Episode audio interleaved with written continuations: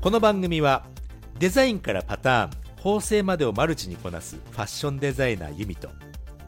ァッションにはあまりこだわらないでも B さんとブルーヘアがトレードマークのヨシが独自の視点でカルチャーファッションについて話す番組です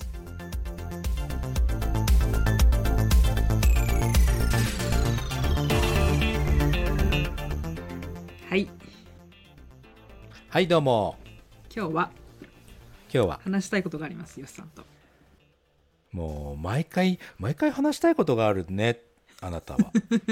今回はあ今回は 特なんにですか特はにいちょっとおーいお願いしまあするんですよ、あなんのですかールッキズムについて、ルッキズム聞いたことあるけどねあの内容がよくわからないんですよおールッキズム俺俺が考えあ俺が考え考えるルッキズムいらないかあいや欲しいです欲しいあルッキズムあの見た目見た目の話でしょうん。そうそうそううそう。んですよね、うんまあ、ざっくりとり見た目のことしかわからないですね俺ほら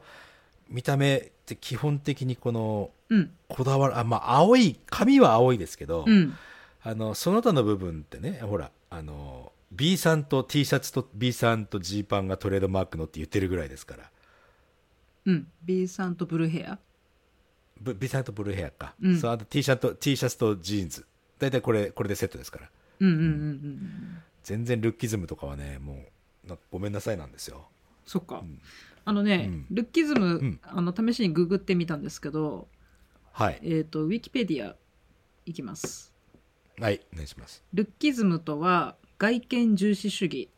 主に人間が視覚により外見でその価値をつけることである。えっと、英語でルック、かっこ外見用紙、プラスイズム、かっこ主義であり、うんえー外見至上主義美貌差別美美貌美しいの美貌読み方がわかんないですなんと かなんとか差別外見差別今今ねもうなんだろうごめんなさいね、はいユミさん可愛いって思っちゃったこれなんて読むのこれっつって しなんか狼みたいなちょっと感じちょっと読めなかったですうん美貌じゃないですかねやっぱり、あ、そっか外見差別外見を重視する価値観などとも呼ばれる、えー容姿の良い人物を高く評価する容姿が魅力的でないと判断した人物を雑に扱うなど外見に基づく、えー軽視を意味する場合もある外見重視主義者をルッキストと呼ぶなんか全体的にマイナスなイメージですねやっぱりそうですねうもうんなんか日本人ってなんかルッキズムシンドロームだなってなんか個人的にシンシンドロームってことはその症候群っていうことでそ症候の群ルッキズムによって何かこうす弊害がやっぱりマイナスじゃないですかうーうんんなんかその人からどう見られるかっていうことにすごく縛られてるしあの、うん人に対する見た目のうーん評価に関しても厳しい例えば会った瞬間に「太ったね痩せたね」とか、ああ堂々と言いますすねぐあれよくないねあれ良くない本当に良くない、うんそうあれ海外に行って初めて気づいたんうんでかすよも。しれないうん、海外でそれやっちゃったら本当にねあのもう口聞いてくんないと思いあます本そ当れにそうう。んで、あの顔にちょちょっとニキビができてることを指摘してももう無理ですねうーん。俺それで大失敗しましたもん若い時ああ本当ですか。うんえ誰になんて言っちゃった。あんたねアメアメリカ人の女の子に「あちょっと顔顔ちょっと荒れちゃったねかニキビできちゃったね」って言ったらものすごく怒られておうしばら しばらく言われましたもんああこうこういうことが日本日本ではねあのまあまあ普通とは言わないですけど、うーん。でも海外でこんなに怒られるんだと思って俺自分はその自制自制というかうん勉強になりました、とてうんも、うんうんうん。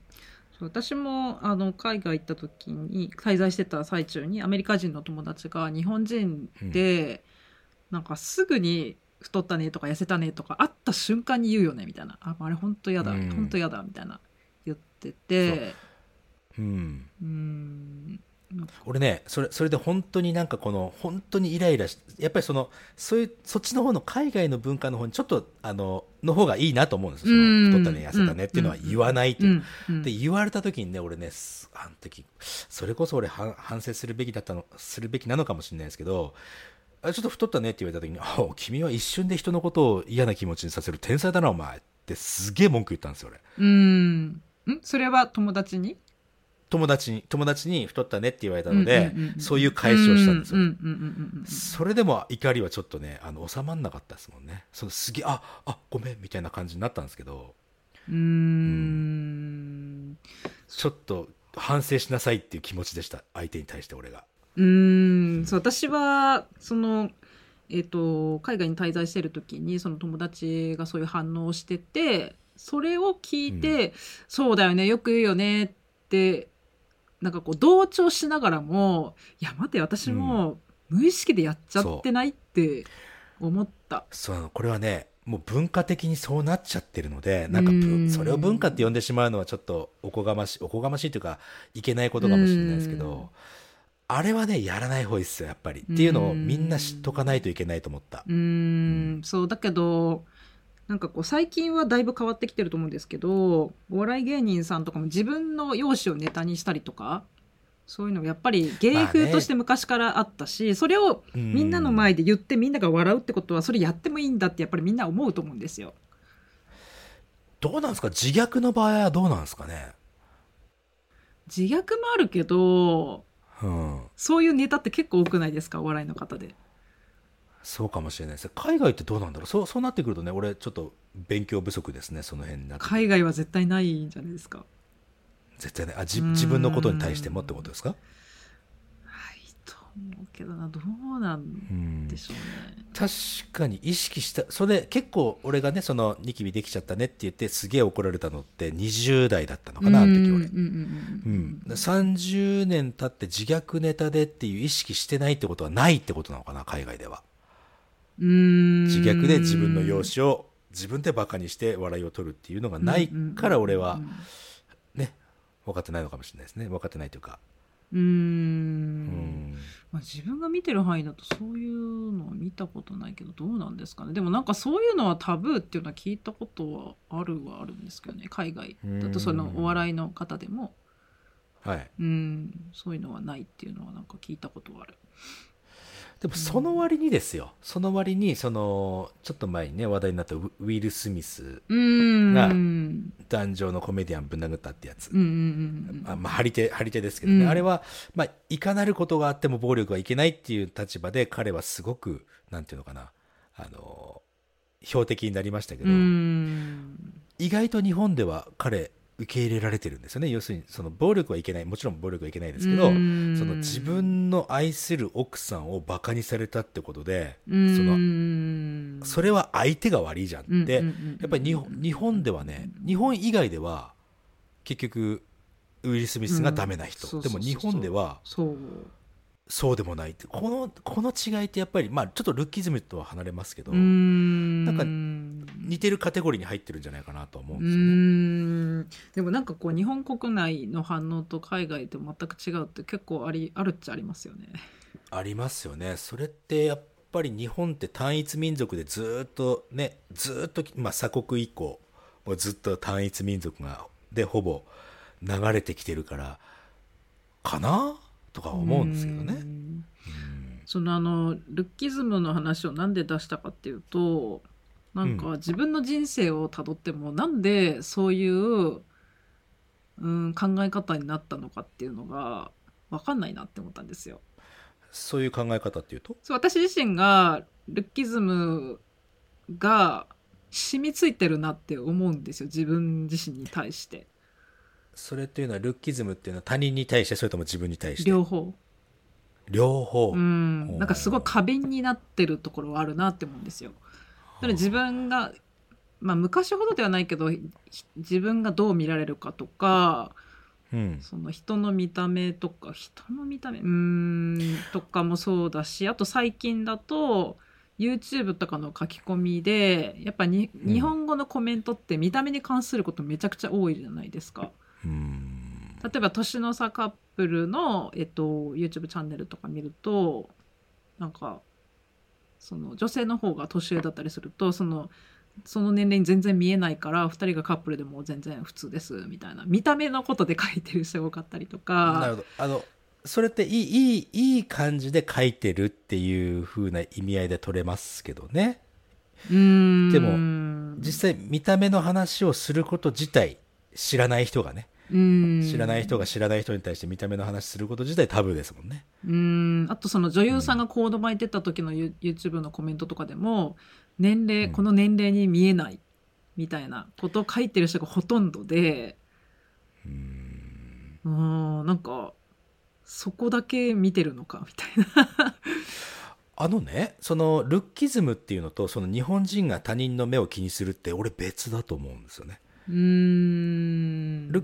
ルッキズムはその見た先先ほどね解説していただいたそのうえーんウィ外見ウィ指キ導するペねディアから来た外見至上主義でしょでも、にうん日本人が人の見た目をあ自分の見た目とか、うん自分がどう見られているのかって気にするのってねあれどちらかというと協調協調性をメインにしたあると思うものをかん元に元にした考えだと思うんですよだからルッキズムとちょっと違うと思うんだよな確かにねそうかもしれないですね、そう周りと協調しないとそう結局その、ね、村八分なんていう言葉存在してますけどもうん周りと協調してやらないとうまく生きるのがちょっとね苦しくなっちゃうからその周りの目を気にしながらとかうんうんうんうん生うんきていくというやっぱり土地が狭くて人がいっぱいいるから、うんうんうん、隣同士もすごく近いし、うんそれとルッキズムとはちょっと違うかなとは思いまあつつ、確かにそうそれはそうかもしれないですね。ううんん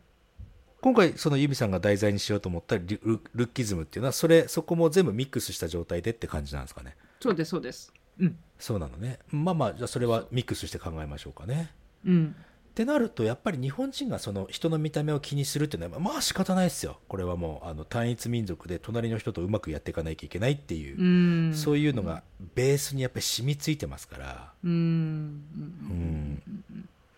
うん海外だとそのもうなんだろう例えば英語で言うとね「うん、と何の日はファッキンビジネス」っていう言い方があるん ですよ ファッキンはつけなくていいか「えっとピー何の日はビジネス」とかあれってもうあの言葉発する時点でもうお前とはもう冗談っぽく言ってもですよ、うん冗談っぽく言ってもお前とはもうもうこれ以降もう何の話ももうもうお前とはもうさよならだぜっていうぐらいの勢いなんですよ、うん俺の中、うんうんうん俺からするとでもあれって日本人って絶対日本人同士で例えばね、うんあの言葉があったとしても絶対言わないと思うんですよ、うんあえー、あーそうですねってニコニコしながらフェードアウトすると思うんですよね、うんうんうんうんうんだそのその差はでかいっすね日本日本人まあ日本人ってくぐっちゃダメかもしれないですけどうんうんなんかもうもうさよならの時はあなたもうさよならさよならもうもうバーカバーカみたいなうん日本人はスッといなくなるってだけでしょあー確かうんにそうですねフェードアウト関係を断ち切るとしてそうそうフェか関係断ち切るとしてもね、そうなんですようんうんうんうん確かにそうですね。うん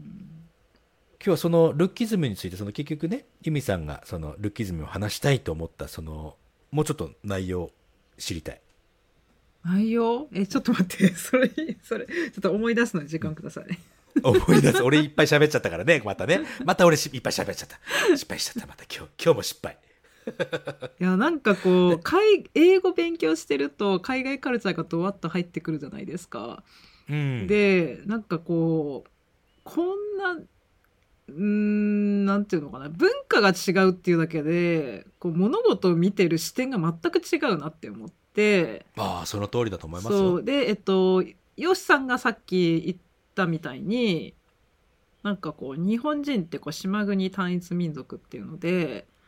こう、自分たちとみ似た見た目の人以外いないっていう状態で生活してきたじゃないですか。そうそそうそううそうだけどヨーロッパとかアメリカってあの欧米諸国ってそのなんていうんですかこう陸でつながってるからいろんな姿形をした人がいて、それが当たり前の状態だなんですよね。そうそうでそれってそういう環境でそれぞれ育っていくことってもう物事の視点が全く違うんじゃないかって思ってう、んうんうーんなんかそれってなんかすごいことだなと思ってひなんかこう同じような行動をした時に考えることとかが多分全く違うじゃないですか。違いますねちょっとした行動一つでもうんなんかそれってすごいなと思ってあの日本と海外、まあ、まあ日本語と英語っていうのを比較した時にうん英語って例えば「I think」とか「I hope」とか、うんえーこっちの I th- 自分はどう思った何をどう思ったかっていうのを後で付け足していくっていう言語なんですね英語ってうんうんね。うんで日本語って違うんですよねなんかあの周りくどく言って結局し最終地点に自分が思ったことを言っていくまあまあ周りくどくって言ったらねちょっとえ語弊がありますけど、うんうん英語の場合は最初に自分が言いたいことがあってそれに付随することを付け足していくっていう言語なんですうね、んうん日本語は逆だったりします、うんそれ自体でうん多分その相自分の主張というよりも相手がどう思うかなっていううん方を少しメインにしてんじゃないかなと思うんですよ。確かにねそれはあるかもしれないな、うんでその英語を勉強するといいことっていうのはその自分の視点プラス相手の視点っていう両方の視点からものを見た第三者の視点で多分物事を考えられるようになっていくと思うんですね。うんうんうんううんん、だからその第三者的な視点っていうことはルッキズムがすルッキズムが少し和らぐんですよ。あそう思います第三者が見るそう思いますうん、うん第三者が見る俺とユミさんのことを第三者が見てるので別うにん話してる当人同士がルッキズムを気にする必要はないみたいなそんな感じになっていくんですよね。うんうんうんうんううんうんんそうですねなかなか難しいでも表現難しいなこ れ。うんそうなんかその英語勉強していく中っていうのと、まあ、勉強しててこう外国人の人と関わっていく中でなんかやっぱり日本人ってこう、うんまあ、ルッキズムっていうかその自分の見た目をやっぱすごく気にするうんうんよなっていうのをなんかすごい思うしなんで自分がそういう風になってったのかっていうのもなんかどっから来てるんだろうみたいな。それを考えると、まあ、リルッキズムにつながるかどうか、でもユミさんの仕事ってルッキズムが、まあそうですね。うんねまあ、メインじゃないでしょうけどもやっぱりその、ね、かっこいい服を着たいというその欲望をうんこう満たしてあげる仕事なわけでしょ。うんうん、ってなると普通の人が考えるルッキズムとはまた違うものが見えてきそうですねこれ。ああ全然違うと思います。うはあん、どう違うんだでもい俺俺が見る俺が考えるルッキズムと由美さんが考えるルッキズムは違うからね。どうやってそこをめ明 確にしていけばいいのこれ。そうねまあでも私の的なルッキズムはやっぱその自分の見た目も気にするし他人の見た目もすごく見ちゃうみたいなそういうとこかなっていう外見それっ至て上すぎではないけど、う、うんん、それってやっぱりそのなんだろうルッキズムなのかなそれもうまさに第三者的な立場でしょそれってういうのは。ん、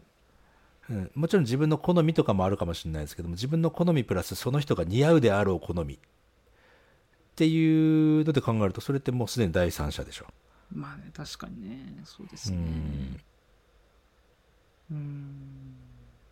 俺ねその今この自分の周りで接する人たちっていうのはほとんどの人がポッドキャストをき聞いてくれて自分の SNS とかで写真見たりとか実際に会い会いに来てくれたりしてるわけですよ。そうするとねその最初の第一印象でよくほらだ人間の第一印象って最初の何秒かでうんうん何パーセント以上決まるって言うじゃないですか。のこっから上ねこっから上こっから上こっから上ってあれでしょあの工藤静香のこれあこれわかん ない見えてないとわかんないポッドキャストの人かわこかれんないあの首から上で9割決まる首から上で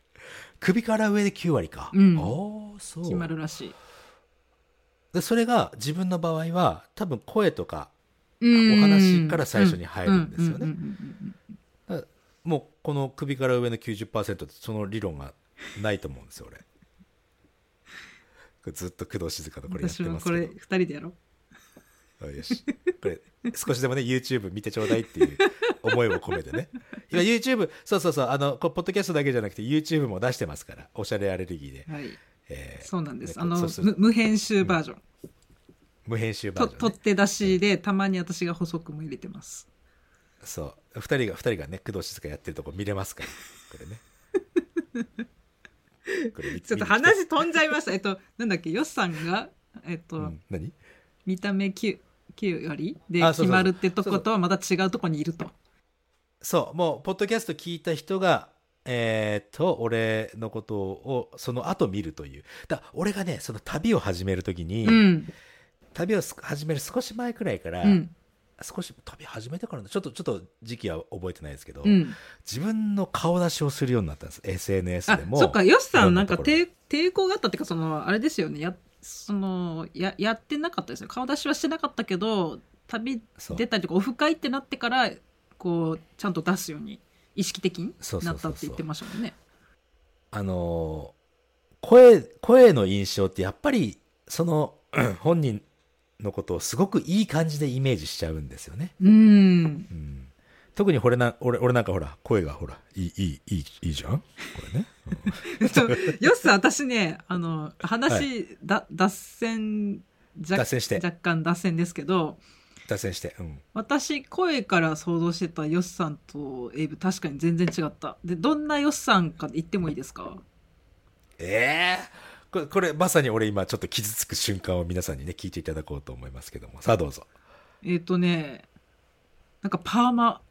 パーマだった。パーパーマ関係ねえじゃん声とパーマパ関係ーねえじゃんマロン毛、パーマロン毛で、ひ、ひげ。マジでうん、パーマロン毛でひげだと思ってた。ひげはひげはね当たってああの時生やしてたのかなわかんないけど顔出しし始めた頃はあんまり生えてなかった気がすうんそうか俺よく言われるのはエイエイブと並んだ時に、る。うん。エイブとヨシさんの声は、あの逆逆転してるみたいなあなんていうのかなへえ。ー。エイエイブって背高いじうゃないですんか、、うん。でまあまあ中肉中背って感じなのかな、うん。あんな感じがヨシさんだって言われてたんですよね、へえ。あ言われることが多いって言えばいいかな、うんうんうんおーであ、じゃあ大柄な人だと想像されることが多いってこと大柄うなのかな、ー。うんんまあ決して小柄ではないですけど170は一応あるので、よしさん、じゃあ、まあもうちょっとシークレットブーツ履こうよ。うんなんでよ なんでなんでなのちちょっと大きめのよしを演出しよああなるほどねう。うん。え俺じゃあじゃあそのパーマひげうん。パーマロン毛ひげで俺何身長何センチぐらいだと思ってました身長は、なんか低めだと思ってた。あ低めかパーマ、パーマ、ロン毛、ヒゲ、うんおで、ちょっと彫りが深くて色黒で、シャツ、ーみたいな。シャツで、もう最初に、あ、T シャツ着てるっていうので裏切られるっていうね。そっかいやということでねその、うん俺が旅に出た出たりしてこう初めましての方々に会っていくわけですよ、うんうんうん。その時に、うんああこういう人だったんだってうん思われたり言われたりするのが嫌だったので顔う出んしうしんたんですようんうんうんう。うんん先にね。これまさに、うんうんルッキズムめちゃめちゃ俺気にしてますねこうやって考えるとだってよしさんうん毎回言うもんそれなんかテレビ向きの顔じゃないとか ラジラジオ向きだからとかなんかそそれラジオ向きっていうのはそれ冗談で言ってんだからね、うそうでもそれをやたら言ってくるってことは相当なんか気にしてるのかなみたいな見た目のことをなんかまあ子供の頃からずーっとですけども自分の見た目にはその自信はないわけですよそのコンプレックスさえ感じてるぐらいなのでうんうんうんうんルッキズムって言われるとなんか逆にこの反骨先生精神出てきますよねうんうんうんいやでもね見た目っていうのはね個性見つけたもん勝ちなのであの、うん一般的な美男美女的なところじゃなくて自分の個性見つけたらもう勝ちですよマジでファッション業界にいると本当にそう思いますそうかファッション業界にいるユミさんからのルッキズムってなんかち俺にとってはすごく新鮮ですねえ自分の個性を見つけたら勝ちってえどういうことどういうことどういうこといやだから例えばうん、あこれもルッキズム的意見なのか、なんかいいあよのいいよボールドの人いるじゃないですかゴールドボールドの人ボールドおおはハゲチョビうん頭の毛が薄い人のことねボールドねボールドの人も、うんかっこいいボールドの人っておしゃれさんに結構いらっしゃるんですよ。わかるなんかそれそれをもううん自分のスタイルにしちゃってる人ってやっぱおしゃれな人ってやっぱそこのスタイルの取り込み方が半端なくてそのあれすっげえおしゃれですよねあのねあの人あの人ちょっと昔だけどもその X ファイルっていううんうんうん昔、うんドラマあったじゃないですかあれの FBI の副長官だったかなあの人あのつるっぱなんですよ、ねつるっぱであのネタが細かすぎてわかんない 誰だーみたいな XY って言ったらあの二人しかわかんねえわと思ってあの二人のね上司がいるんですよ知らないうん知ら ないんだ、うん XY 毎週見あてたけど知らないえマジで毎週見てんあだよの親が大好きでめめっちゃ見てたえ誰が大好きあ親がねその X ファイルのシリーズ大あ親が大大好き好きでなんか毎回エイリアンとか出てくるじゃないですか、毎回じゃないけどねもう楽しすぎてうんちょっとねおおお母さんお母さんに聞いてきてあのえあのモルダーとスカリーの上司、名前なんつうのっつったらすぐすぐわかりますよ、おう母さんんわかりましたじゃあマミーに聞いてみる絶対聞かねえよねえ えその上司そのが人が上司が上司がボールドなんですおよ、おであの耳の上だけちょっとこうね、あの要するにあの博士タイプ博士タイプえ博士ってなんかみんなあれあれアインシュタインスタイルになるなるじゃないですかアインシュタインはアインシュタインは毛毛もじゃもじゃじゃないですか何言えってんですか横だけ残ったんじゃなかったっけアインシュタイン横だけ残ってるえアインシュタインは髪ふさふさですよえ誰のこと誰のことええでも最後らへん横だけですよ、あそうなんですか、うんえアインシュタイン初めて知ったあれ確かそうだと思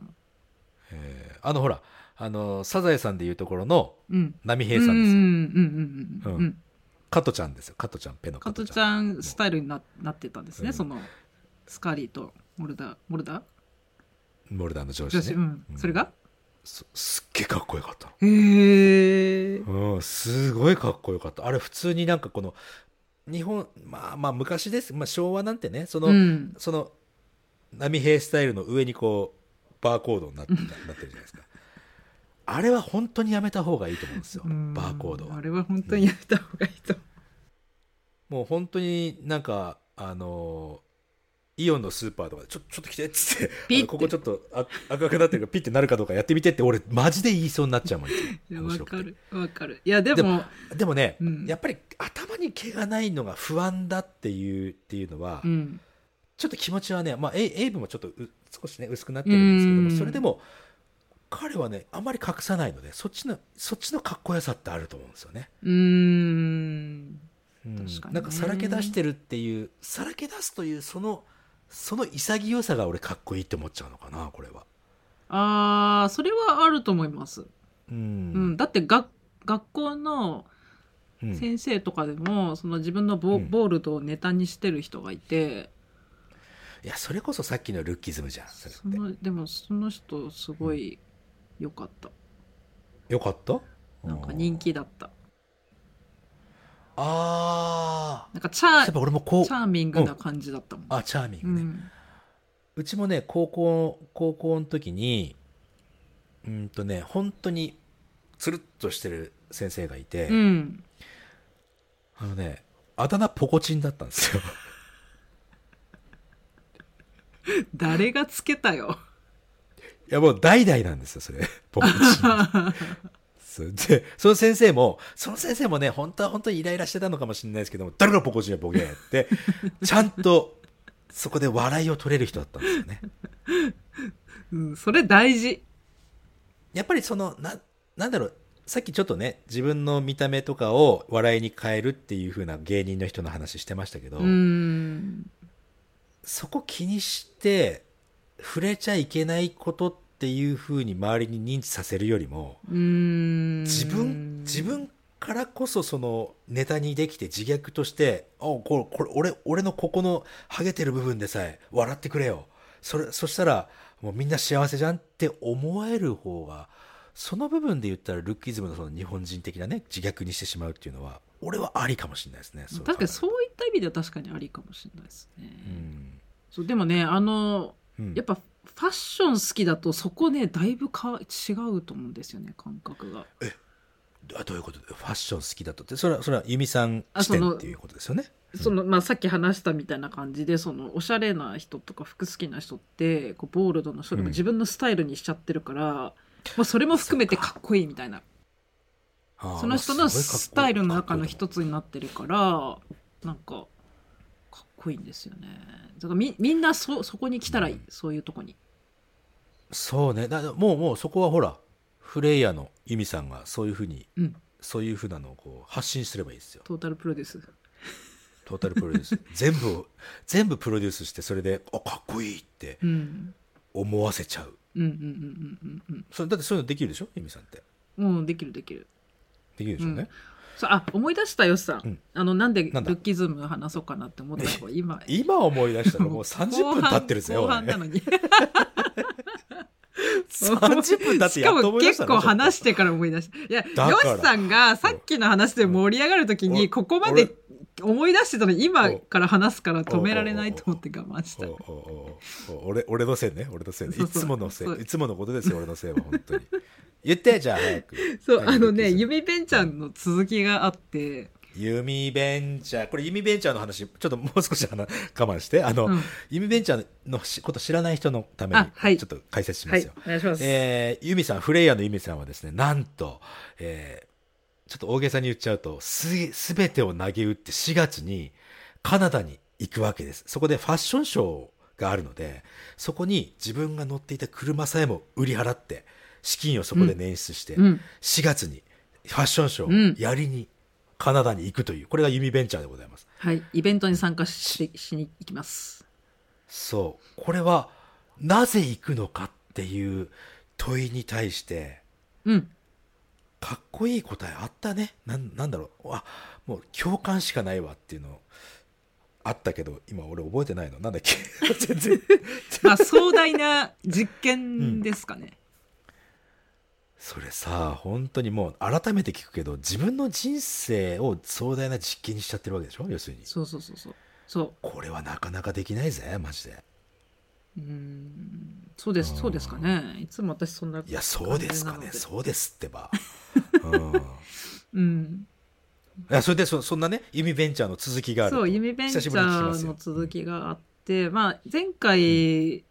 までの夢ベンチャーは、うん、うんとまあ、契約書サインしたとこまでは、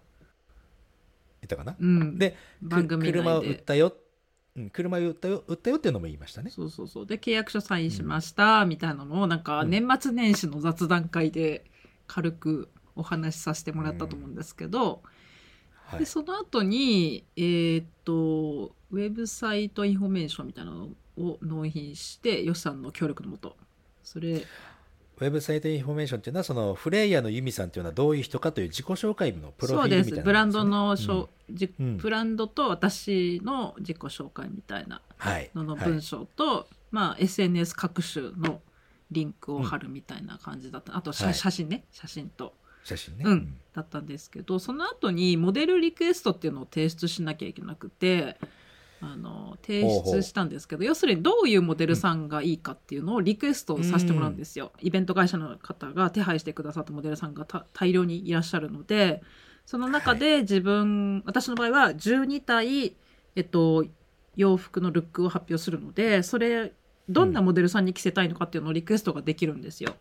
うんうんうんでまあ今の時代だと、えっとまあ、女性男性とかそういうのもあるけどあのプラスサイズモデルさんがいいとかあと黒プ人ラスサイズモデルってなんですかえっ、とですね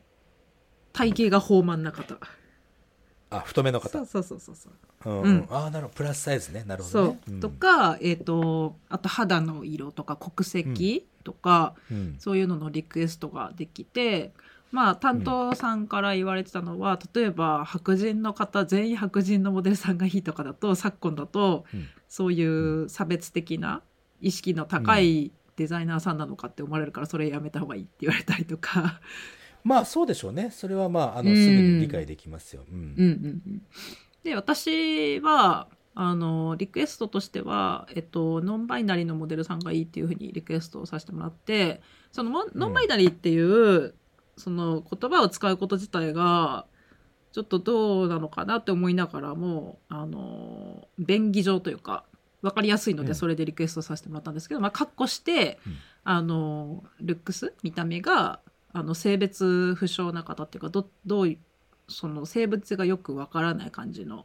うん見た目の方、で国籍も不詳な感じの雰囲気の人がいいですっていうのをリクエストして、まあ追加でもはいしリクエストが可能だったら、えーっとなんだっけなちょっと筋肉質な人がいいですみたいな感じでうんでうんうんうんリクエストはさせてもらったんですけど、はいなんかそれをやりながら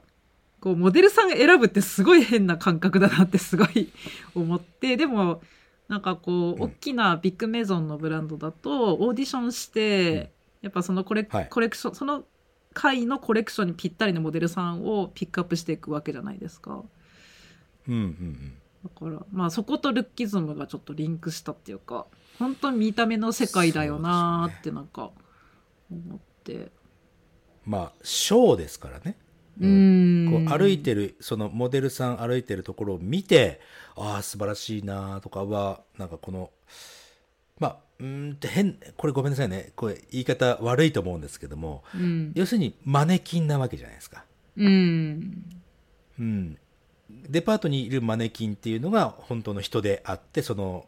その洋服の着飾った時にそのかか見てる観客の人がイメージつき自分が、まあ、そういうそういうコンセプトじゃないかもしれないですけど自分が着た時にどうなんだろうっていうんうイメージを沸かせるために着て歩いてもらうわけでしょ、うんマネキンは止まってるだけですけうど、んうんうんうんその延長上にあるものがファッションショーなのであれば別にそこはもうルッキズム重視っていうのは、まあ確かにねまあ仕方仕方ない。うんそうですよね。うんあの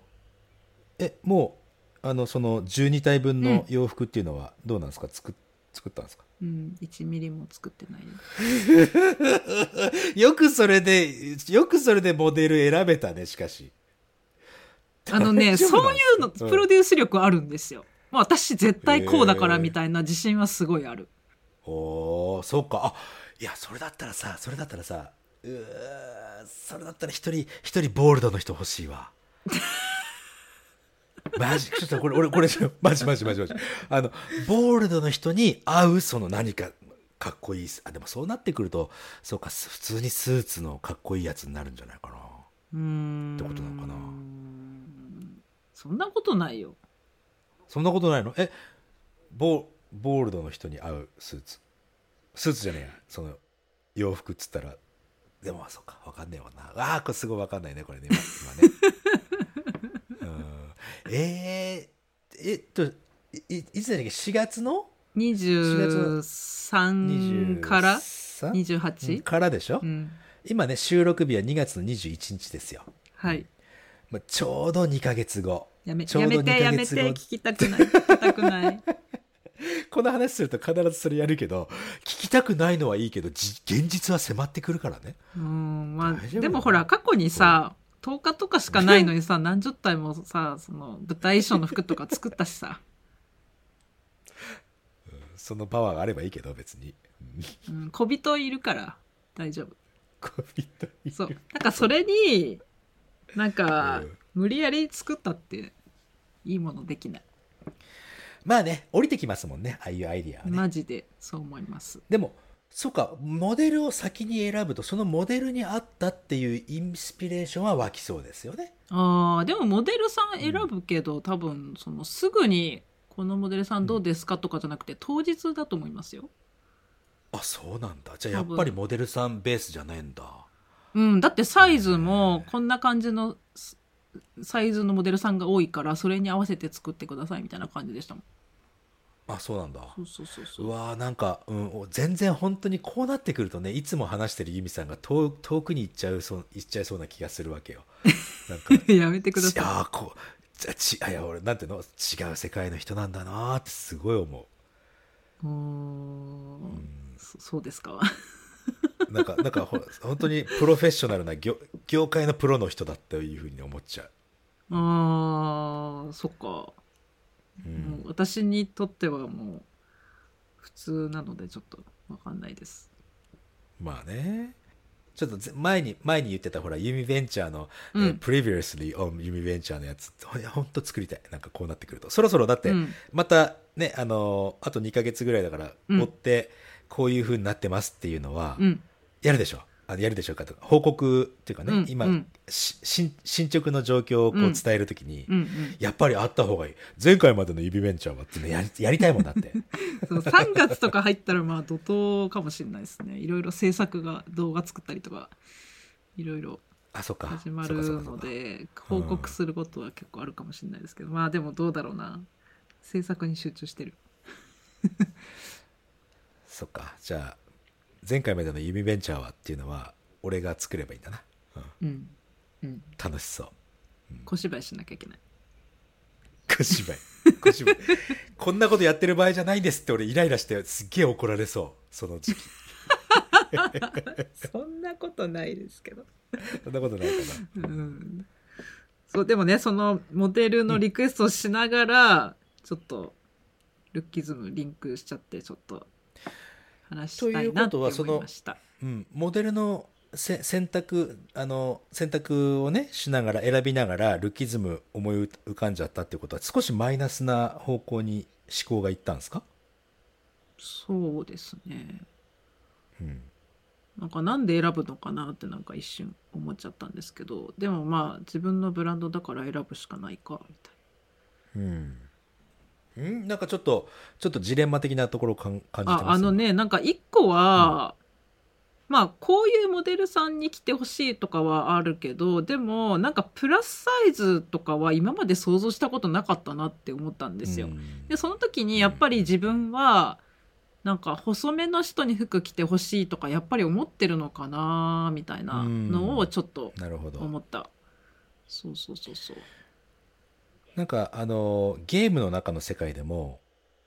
あるんですよね今そのゲームのキャラクターその主人公がすごい美しいうん。男男子女子うんうんうをんずーっと使ってきましたけど、それっておかしくねっつって結構ブサイクというかねちょっと言葉悪いなブサイク、うん、うん。あの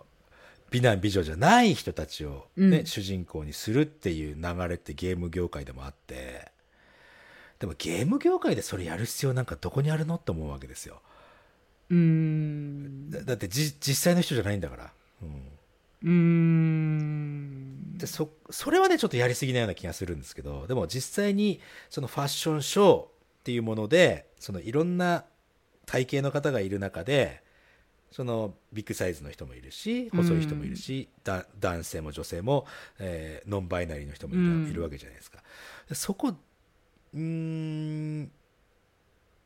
どうなんですかそそっちの俺の俺の考えはねうんなんだろうみんなが個性だから別にその男性女性そのユニセックスみたいなうね、ん。うん男性も女性も着れる服を作るべきなのか個性をそれぞれの個性があるからそっちを大切にした方がいいのかっていうのはいつも最近は葛藤してますね自分うーん。そうそうそうそう。そうなの。あの男性女性を分ける分けないっていう考え方と個性を大切にするってなんかちょっと違うんじゃねって思っちゃうんですよねうーん。いやよくなんかこう難しい話になってきたな なんか表現ちょっと表現できないですねうーん。由美さんの作る服っていうのは男性も女性も着れるものっていう風な感じでは売ってないわ売っているというかその打ち出してはないうん。私は、えっと、2005年に自分のオリジナルのブランドを立ち上げた時から、性別の関係ない服を作ってました。うん、レディーそス、うだねメンズとかっていう風にやらずにまあは途い中からサイズ0123とかってやってましたけど、サイズもともとうんうんうんはサイズも何もなくて、んっていうあサイズもないの、へなかった、えうんそうそうなかなくてやってたんですけど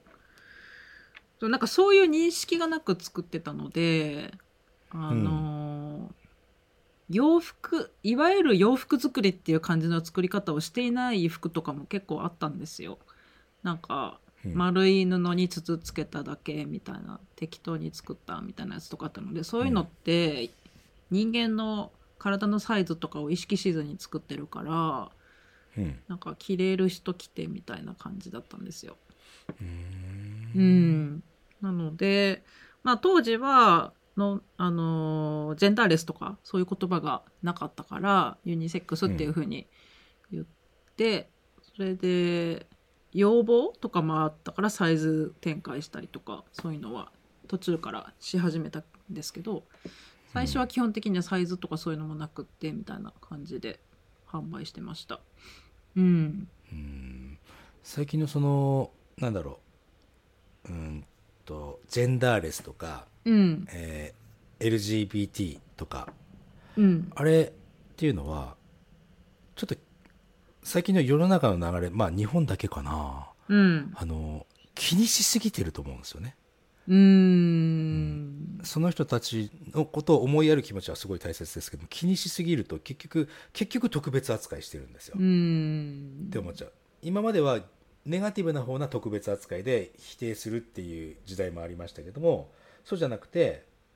彼らを LGBTQ の方々を特別扱いしてることっていうのは前とあんまり変わんねえんじゃないかなと思うのねうーん確かにねだから普通なんだからさってふつ普通にしようぜっていうそのねなんか違うの日本ってさうごんめんなさいね俺文句言うつもりじゃないんですけどまあ でもそのうんなよしさんがが言わんとしてることはなんか私も理解できますまあた、もともとね単一民族の国だからあの違うもの人と違うものは排除するというそんな、ね、根深いところにいろんそういう感情があるからやっぱりそれをあえて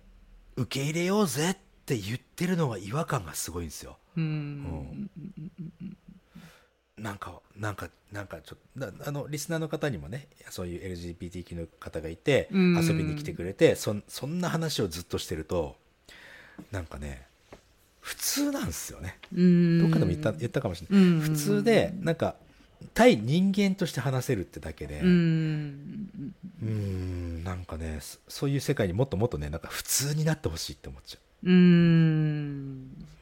なるほどねそうですねなんかあの全然その話とまたちょっと関係ないんですけど、うんあのその海外文化を取り込むにあたって、えー、うとん今までは、えー、とアメリカの方のカルチャーを吸収してたんですけど最近ヨーロッパカルチャーを、あのうん吸収し始めて、さらにちょっとこう精度が上がったんですよ。それ、それは、え、吸収してるっていうのは、そのユミさんが吸収してるってことそうですそうですはいはいはいはい。そうお、おうどんそなれ感じで、えっと、ヨーロッパの方だとさらになんか違うというかなんかこうアメリカの方で吸収したのは、うんまあ、一個分かりやすく言うとレディーファースト的な文化。うんうんうんまあ男が強いみたいなそういうところあうん、る強いから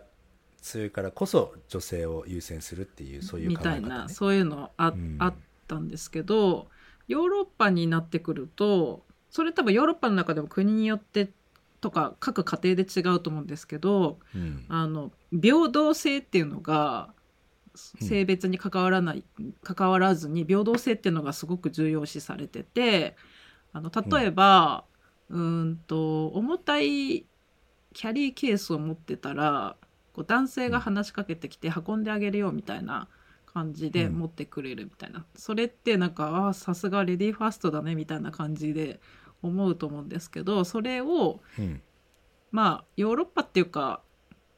すうーん一概には言えないですけどそういうのややるとなんか女だからってモテないと思ってんのみたいな感じでうん弱いと思ってるな舐めてんのみたいな逆に平等性にかけて失礼になるみたいなそうなんかそれを聞いて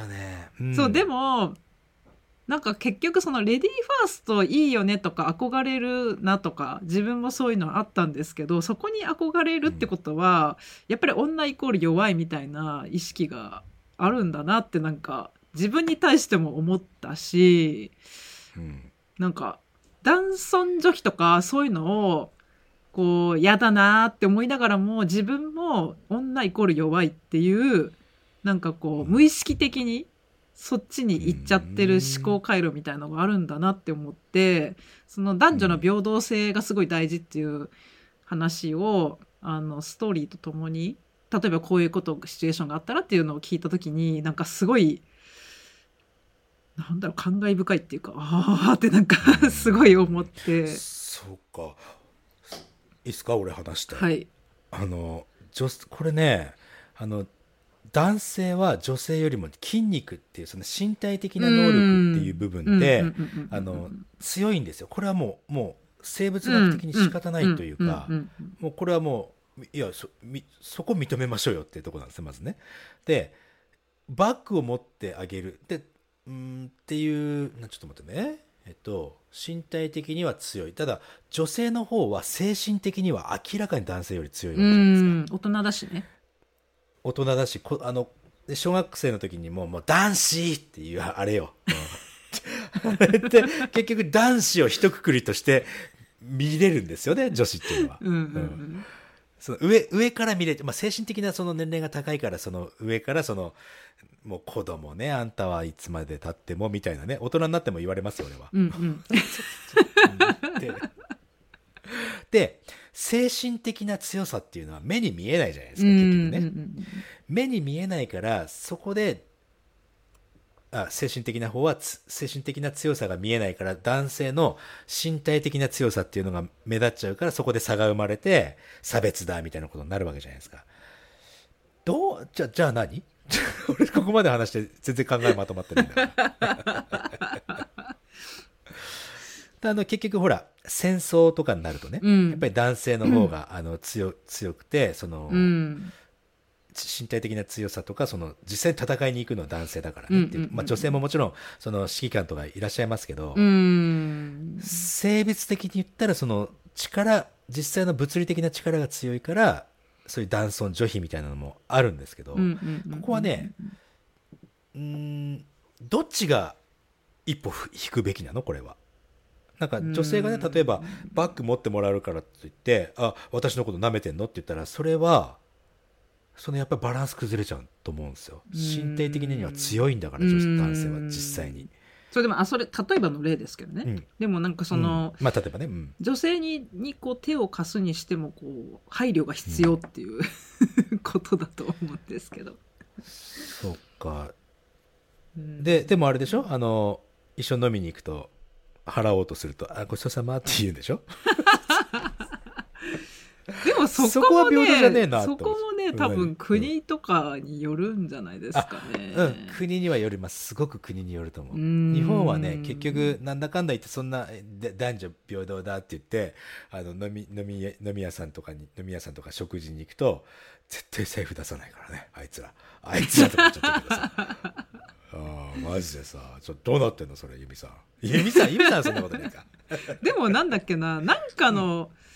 あれ動画だっけななんか物理的に今の日本の社会だと男性の方が、あの男性っていうだけでお給料いっぱいもらってる女性より多くもらってるパターンの方が多いからまだねまだそうかそうもそうそういった意味うんで、あの割り勘とか男性が全額負担するとかじゃないにしても男性の方が多めに払うっていうのは、あのまあ普通なんじゃないかっていうのをなんかどこかで誰かが話してて、私うんはあの企業に就職したことがないので分からなかったんですけど、でも姉が長年大企業に勤めててうんでその会社の話を時々聞くとやっぱりその大企業だから学歴がすごくた高学歴でっていう方が、まあ大半なんですよ特に男性は。うんってなると、うんもう入社した瞬間にあのもらえるお給料が全然違うらしくって。へーで、えっと、入社してどんどんどんどんこう昇格とかしてったとしても、女性はもう限界があるらしいですもらえる金額に。うんで男性はどんどんこう増えていくっていう感じのもうエスカレーター式とか決まってるみたいでそれを聞いたう時んにやっぱそこのこう割り勘っていう平等性は結構崩れないとちょっと日本では厳しいのかなっていうのはちょっと思いました。確かにねフリーランスとかだったらまた別そのうだね話ですけど。うんうんうんうん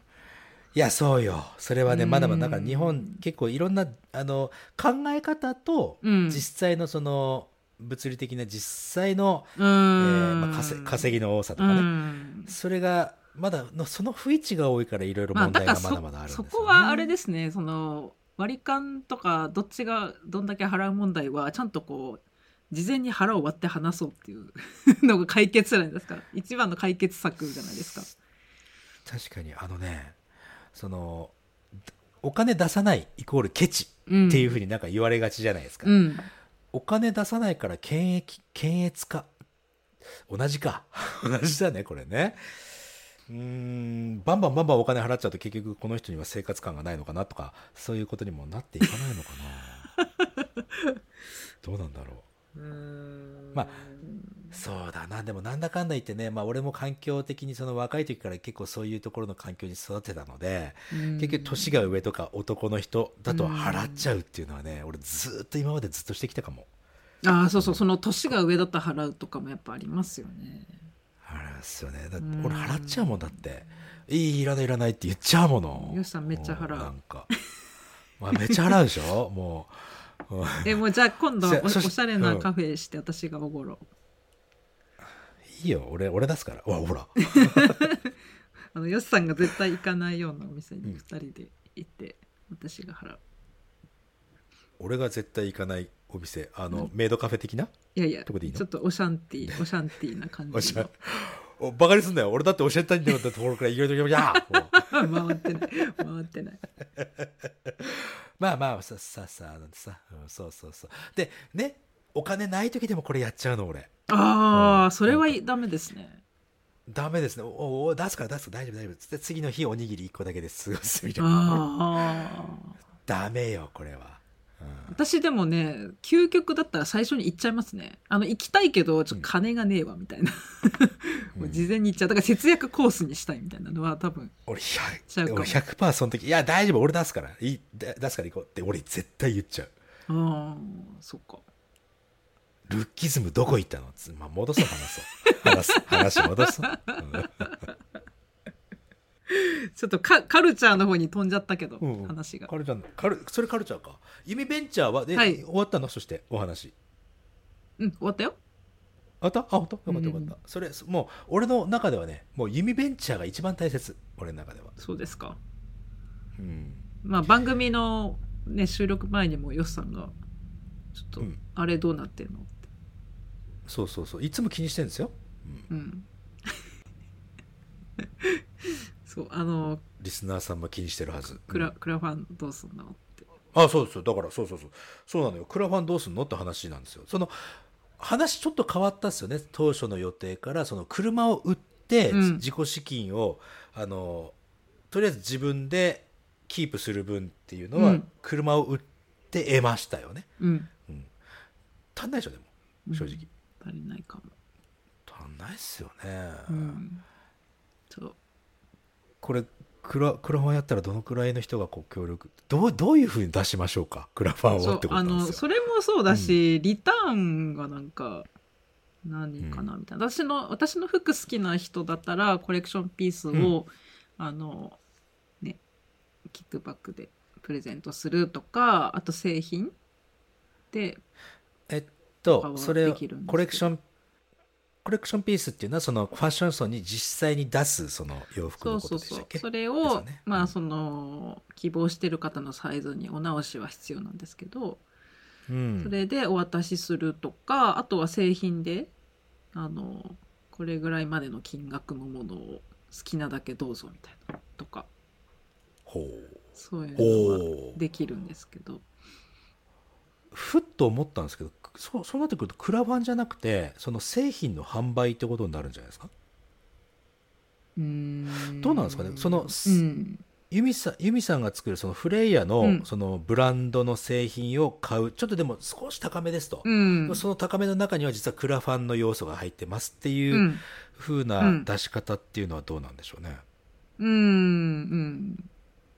とかうねんまあ、クラファンってなんであのそのプロダクトをプロダクトじゃなくてもいいのかもしれないですけど、うんえーリターンとしてご用意してお金をいただくっていうこうとでしょ、んうんでもね、中には多分そのユミさんのその動きそのうんユミユミさんがやろうとしていることに対して自分はお金を出したいという方もいらっしゃると思うんで見すよ守り隊ですか見守り隊っていうのそういうの、うんうんうん、見守り隊 ね我が子のようにたたまにそのおしゃれなユミさんがその親父ギャグみたいなこと言ってくるんだよねたまにねそれたまんないよね俺ね、うん そうねだからそういうそういうのだってもしかしたら聞いてる方の中にはいらっしゃるかもしれないあちなみにねあれですよ私うんあの、若者にはなんかギャグが古いっていつも言われて ます。な何の何の話進んだかと思ったらそう見守り隊の続きです。 あつづそこ続いてたんだ、うんそうそうあそれ続けるとううちもね「ゴーゴーエブ会話」で昔クラウドファンディングをやったことがあって、はい。それのリターンは親父ギャグの解説っていうそういうお音源ファイルです 一番やりたくないやつジョーク作った人が。マジみでんなそう解い決やジョー あそう確かに確かにジョークは、うんあのまあ、海外英語っぽいそのジョークでやっぱり理解できないんですよ、うん。学習者の俺らにはねでもジョーク自分で説明すると結構ハードル高いですよね。そうそうあのでもほらエイエイブ君カナダ人のエイブ君が言ったジョークを俺が解説するからああそっかそっかそっかあそっか。そうで結局俺が滑ってるみたいになっちゃうわけうんさ、うんうんうんうん。結局いつものことだけど、 えー、私その音声ファイル受け取ったけど覚えてないもんね音声ファイルとかそのアクセスしたけどうん忘れちゃったもんなそうあの時ねちょっと言われたのは音声ファイルは特にいらないですと、うーんいう方もちらほらやっぱりいらっしゃって、うんそうんうんうんのあの時はなぜクラウドファンディングしたかっていうと4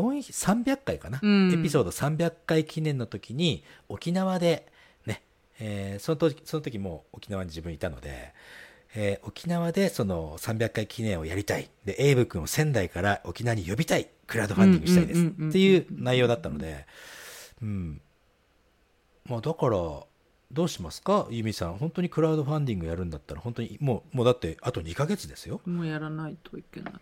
もうやらないとだ実際にはほらやっぱりうんとお金出したいっていう方もいらっしゃるかもしれないし、うーんそうですねお金もやっぱりあった方がねその、うんユミさんの今今後の活動のためにフレイヤーフレイヤー結局お休みするってことになるわけでしょ海外行くってことは。うんそうそう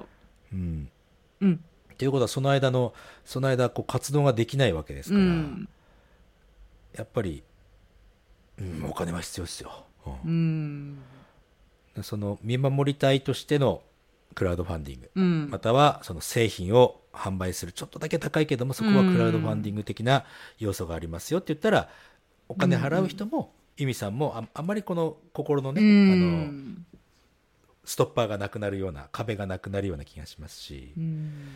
なんかうん皆さんアイディアないですかねやっぱりあのダッドジョーク親父ギャグの音声ファイルっていうのはどうですか ねタントショーク一回も言ってないけど実は本当だ あのそうそうそうそう誰かねリスナーの方とちょっとお話をする時があって、うんあのね、ユミさんのツッコミがね、秀逸だってさ、あありがとうございます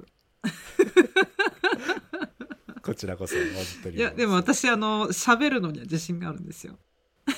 ね、ひ、何、あの、シャイ、シャイだったやつがこんなに喋れるっていうのはすごいことですよね、本当に。なんかいつからかねこの能力を発揮しだしまして、私と喋り出すと皆さん止まらなくって、ね、私逆に損 をしてる。だって人に人に捕まっちゃうとなんかああ23時間ずっと弾丸何爆裂トー弾ク丸。爆マシンガントーあクかな。そうそうそうマシンガントークが止まらなくってあのそれを損と取るか得と取るかは、あなた次第ですよ。まあ、確かにねエンゲージメントは深まりますね。そうでしょうーうんんだからこそユミさんのファンになる。そう、イコールフレイヤーのファンになるという。うーんね。そうですね。そうなのよ。だから。 まあ、損得感情でね、生きあ生きてるとじゃそあのわた私とは話す。おお来たゆみさんと話す。うん話すリターン。なん、なんとか会やるほら。ああオフ会みたいなのオフ会みたい。おあ握手 会握手会なんてやってどうすんの なんとか会っていうのもありなのかもしれあないでですなよん。とか会やって来れない人向けにライブ配信、ライブ配信ね。うんで、どうなんですかそこに、そこにみんなクラファンの代わりにお布施を持ってくるってちょっと違うかそれなんか変ななんか変な集まりじゃないですかそれなんか。そうっすよね。ご祝儀的なね、うん結婚式みたい、あ、そっか、俺とユミさんで、けあの、高砂とかに座って、 ダメだ、ダメだ。俺がその気になっちゃうからダメ。うん、それは。深さご何それ。高砂って知らないですかわかんな高いです砂ってほら結婚式の時のあやだあの新郎新婦がいやいやお早っさ聞いといて最後まで話さいやせない今って面白いね一瞬で想像ついちゃったから嫌だなと思って俺真っ赤なタキシードですよだって真っ赤な のタキシードって白じゃないのあ黒でしょタキシードれあれあれえ何結婚式とかは白じゃない結婚式だから白だ白があったらほら、うん紅白って言うじゃないですかおーえーでもちょっとそれのために作るのはちょっとリスク高 えな高えな高えな あんまりねあんまり本気であのこれ返さなくて大丈夫こんなの、はいうん冗談で言ってんだから想像力が豊かすぎてすいません 本当っすよね、うんえー、でもなんとか会はいいんじゃないですかリターンでやればいいんじゃないですか、うんあリターンでなんとか解雇おいいじゃないですかであ、うんと頭いいのもしかして、うん、ライブ配信もできるしやろうと思えばそうねリターンリターンのためにねやっぱりほら遠くの方が例えばクラファン的なこのね、うんあのにお金をいただいたとしても遠くの人はじゃあここに来てくださいっていうのはそれは国ですからうん、ズームズームオフ会、ズームズームオフ会でもやっぱりそこはさなんかリアルで来れる人もいるでしょうしんそうですね一発なんかななんとか会ややりたいうんいいですよ楽楽えしそってことうは楽しそう楽しそうね、うんえあのー海外にその4月の23なりになんなりに行って、うんなんかちょっと小耳に挟んだのは少し放浪してくるとか言ってませんでちしょたしよっかなってちょっと思ってるああじゃあなんとか会は5月かうん5月5の月、ま、5月早いかなうーん連休明けえそれか帰ってきたタイミングで多分私羽田とかから行くので東京にいるから東京でオフ会やるありですうね、んありありでもそれでいきなりありですね私帰りの切符捨てたとか言ったらどうする帰りあありそうだってありそう だもんもうちょっとしばらく日本帰りませんとか言いそうだもんな本当にさ そうでもねなんかもし帰ってきたタイミングでそれで東京でできたら私コレクションで使ったやつ持ってるからみんなに見せれたりするなとか思った見せれたりちょっとちょっそとこでほらあのモデルさんの俺あれや汗がっつちゃうよいたやつ見せれる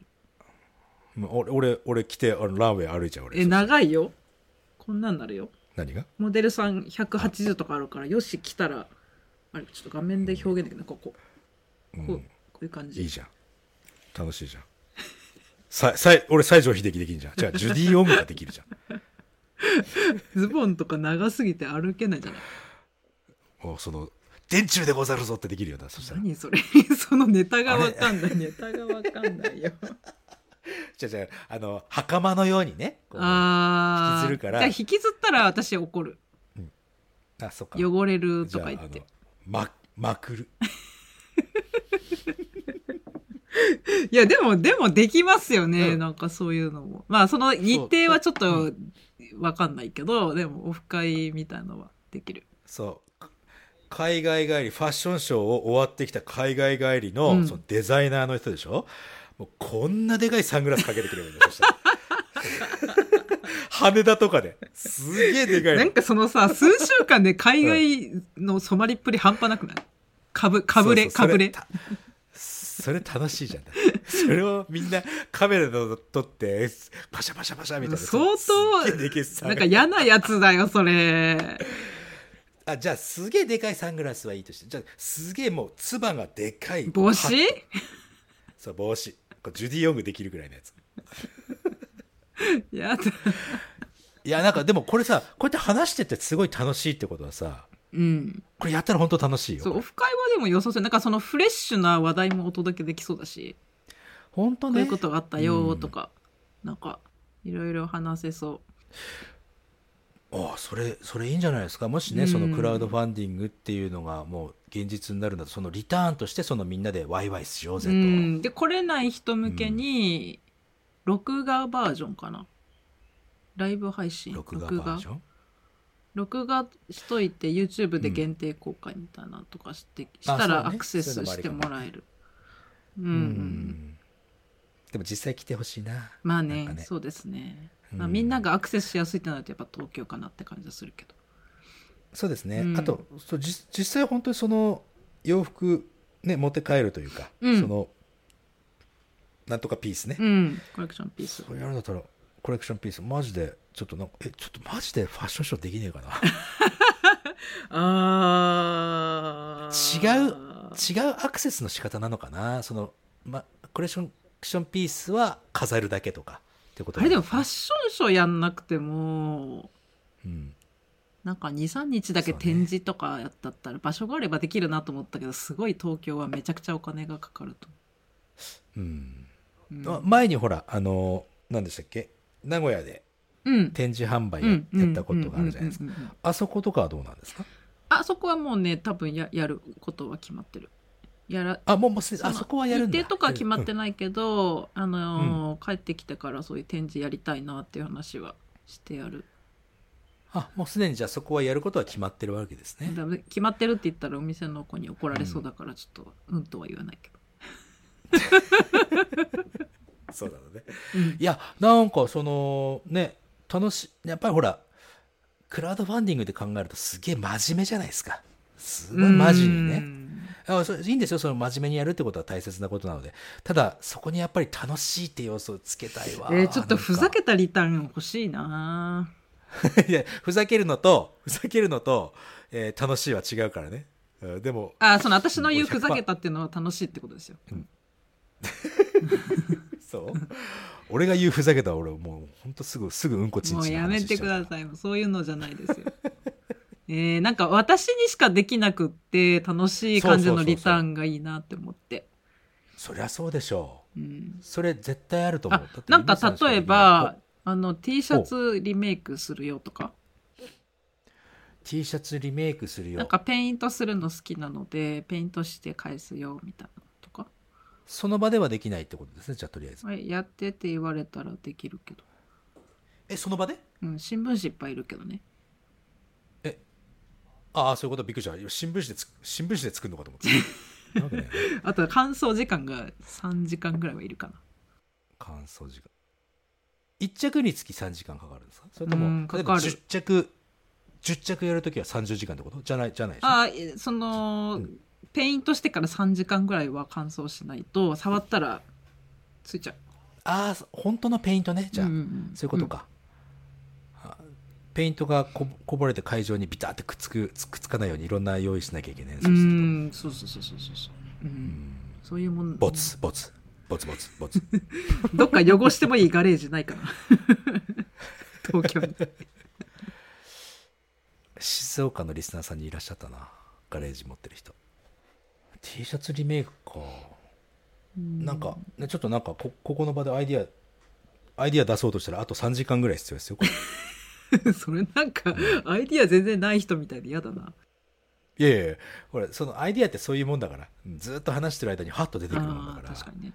ううんん、そっか考えて考えて考え抜いてふっと力もう考えるの嫌だっていう時に出てくるからあー確かにねそれありますよねそうそうそうそう脳を疲れさせる作戦ですかねそうですそうです、うんまあ、それはねそれはいいとして、まあ、あのちょっともしね、うんあの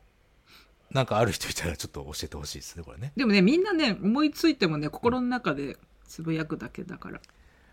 そうポッドキャストの悪いところこれ、うんなんかみんなとみんな同期したいね同期したいアップル製品みたいにね線があればそうね本当に線があればうんもう私の中ではあのナウシカうんのイメージなんですけど、どういうことですかああのナウシカ見たことありますありますあのあ大好のき死にかけて治療するじゃないですか、オウムがえー、ナウシカのことをですそねうそうそうそううんうんああいう感じわかんないがくあのなんかあのおオウムのなんかオウムの触覚がそうそうそうこ来るじゃないですか体を持ち上げてそうそうそう、んんああいう感じでみんながこうやってくれれば伝わるのになって思ったんですリスナーさんがオウムねはいうん じゃああナウシカはユミさんでいいですよ俺はえヨシさんといナパ一緒にいるよナナパナパじゃないのあの可愛いやつ何ナ違うパって誰違ナパじゃなかったっけあのこうリスみたいなやつうテトだよ ナパって誰どっから出たのもう二文字当たってただけで俺の中ではもう万歳ですよナパとテト一文字も合ってないじゃん二文字合ってたじゃんだから。あに2文字っていうとこがねうん。そうそうそうそう。まあ、ということで、ちょっとこの、この辺のね、クラクラウドファンディング的な、その、あの、リターンの部分をちょっといっぱい、うーん喋りたいですそうですうねん、リターン、リターンの部分と、その、クラウドファンディングは何のためにクラウドファンディングするっていうのは、やっぱり、その、何のためにう俺ーん、俺お金出すんだろうって、やっぱりそこはね、非常に重要ちょなっのとアイで、ディア会議そこの部し分はまねしょうアイディア会議しましょう。ちょっと、あの、うんアイディア会議を配信す る配信しましょう配信そっかいいんじゃないですかね配信でアイディア会議をこのもの模様をね、うんお伝えするという、そうしようそしたら私考えるうんうんリスナーさんからもちょっとこういうアイディアいいんじゃないっていうのを言ってくれる人が出てくるかもしれないですね、でちょっとねあの弓ベンチャー引き続きちょっとやりましょはい、うんそうですね、はいあのもしかしたら来週はそのアイディア会議を配信するかもしれないです、うじゃあ俺ちょっとあのスクリプト考えようそのああれああれそうですよあのいうん、前回までの弓ベンチャーはつってプレビアスリー previously on 夢ベンチャー Adventure うんうんそしてあやっぱりあれあれやりたいな前もこれ話して結構かぶってしまいますけど、うんあの2人は英語で言うんですよとりあえずねわーああでで吹き替えそその上その上から吹き替えで日本語で言うみたやいりたなバカバカしくていいよねあれね やりたいわどこに本気出してんだお前らっていうだってそこに本気出すしかないもうそそれ以外は本気じゃねえだからも うやりたいすごいやりたいあれ、うん、皆さんあのお楽しみに本当ですよねえじ次週やっちゃうのそんなに早いタイミングで無理じゃあ一応俺あの頑張って頑張って作り作りたい、ううんんわ作かりりまますからしたっていうかいつまで俺らこうやって収録してんのかな楽しくうんわかわ大丈夫かんかないい永これ遠に続いちゃうちょあの今日エンディングやりましょうよなんかその、うん寂しい気持ちにさせたいみ んなをええもう行っちゃうのみたいな「さよなら」って言った方が寂しいじゃないですか私も一ポッドキャストあのリスナーっていうかヘビーユーザーなんで、まあ確かにねあのエンディングっていうのは寂しくさせて次もきき聞いてもらうっていうその作り方は俺はよくしますよそういう意味じゃないんですよだどういう意いや味だよリスナーとし てはうんなんか、こっちに向いてほしいですよなんか喋ってる時はよしさんと私でお互い向いてるじゃないですか、だけはど、いはいはいなんか最後にリスナーの方を向いて「じゃあねまたね」って言ってくれた方が「あ分かった聞くまた」みたいな気持ちになるんですよ。リスナーを分かってないな なんか出来の悪い人みたいなこと言うないやリスナーのなんか気持ちっていうか視点が分かってない。分かってないいやでもまだ少まだまだだね少なくとも俺私はです私は一ポッドキャストヘビーユーザーとしてやっぱりさ最後にお別れをしてくれた方がそっかあ,、うんあそういう意味で、うれ嬉しいあでもだったらあのそう「ゴーゴーエブ会話」ってね俺もう一個やってる方は、あれ毎回あの次回のエピソードでまたお会いしましょううんさよならっていうのはゆうゆうあれはじゃあいいうんことなのいねいいいなんかたまにフェードアウトの時ありますよね最近んなんか何回かあったんですよさよならって言わずに終わっちゃった時へえ多分それうん俺俺編集じゃないと思なうんかすごい無駄にイラッとした あよしマジでよしさよならって言ってねえじゃんみたいなあマジか思ったことある何回かはああじゃはああそみれたいなえなんかうち ら多分うちら置いてきぼり、うんうんみたいな感じだったそう多分俺はね俺あの今月曜日と木曜日配信してるんですけど木ん曜日のエピソードは俺が編集してて、うん俺は最後の部分をフェードアウトするってことは基本ないはずなんですよね、うーんリスナーリスナーさんのこと考えながら え編集してる 今日気づいたばっかりのやつが何何言ってんだおい勉強になりますすいそうませんでもなんかね何回かあったんでちょっとやっぱりさよならあそうか大事ねと思ってうんはいじゃあやりますかやりますかっていうか普通にあのまた来週っていうだけなんですけどな何急に恥ずかしくなってんじゃん今 かわいいそんなそんなこんなで、うんまたはい、来週もよろしくお願いします。はいじゃあまた来週のエピソードでお会いしましょう、はいさよならさよならこの番組では皆さんからのお便りお問い合わせどしどしお待ちしております詳しくは概要欄をご覧ください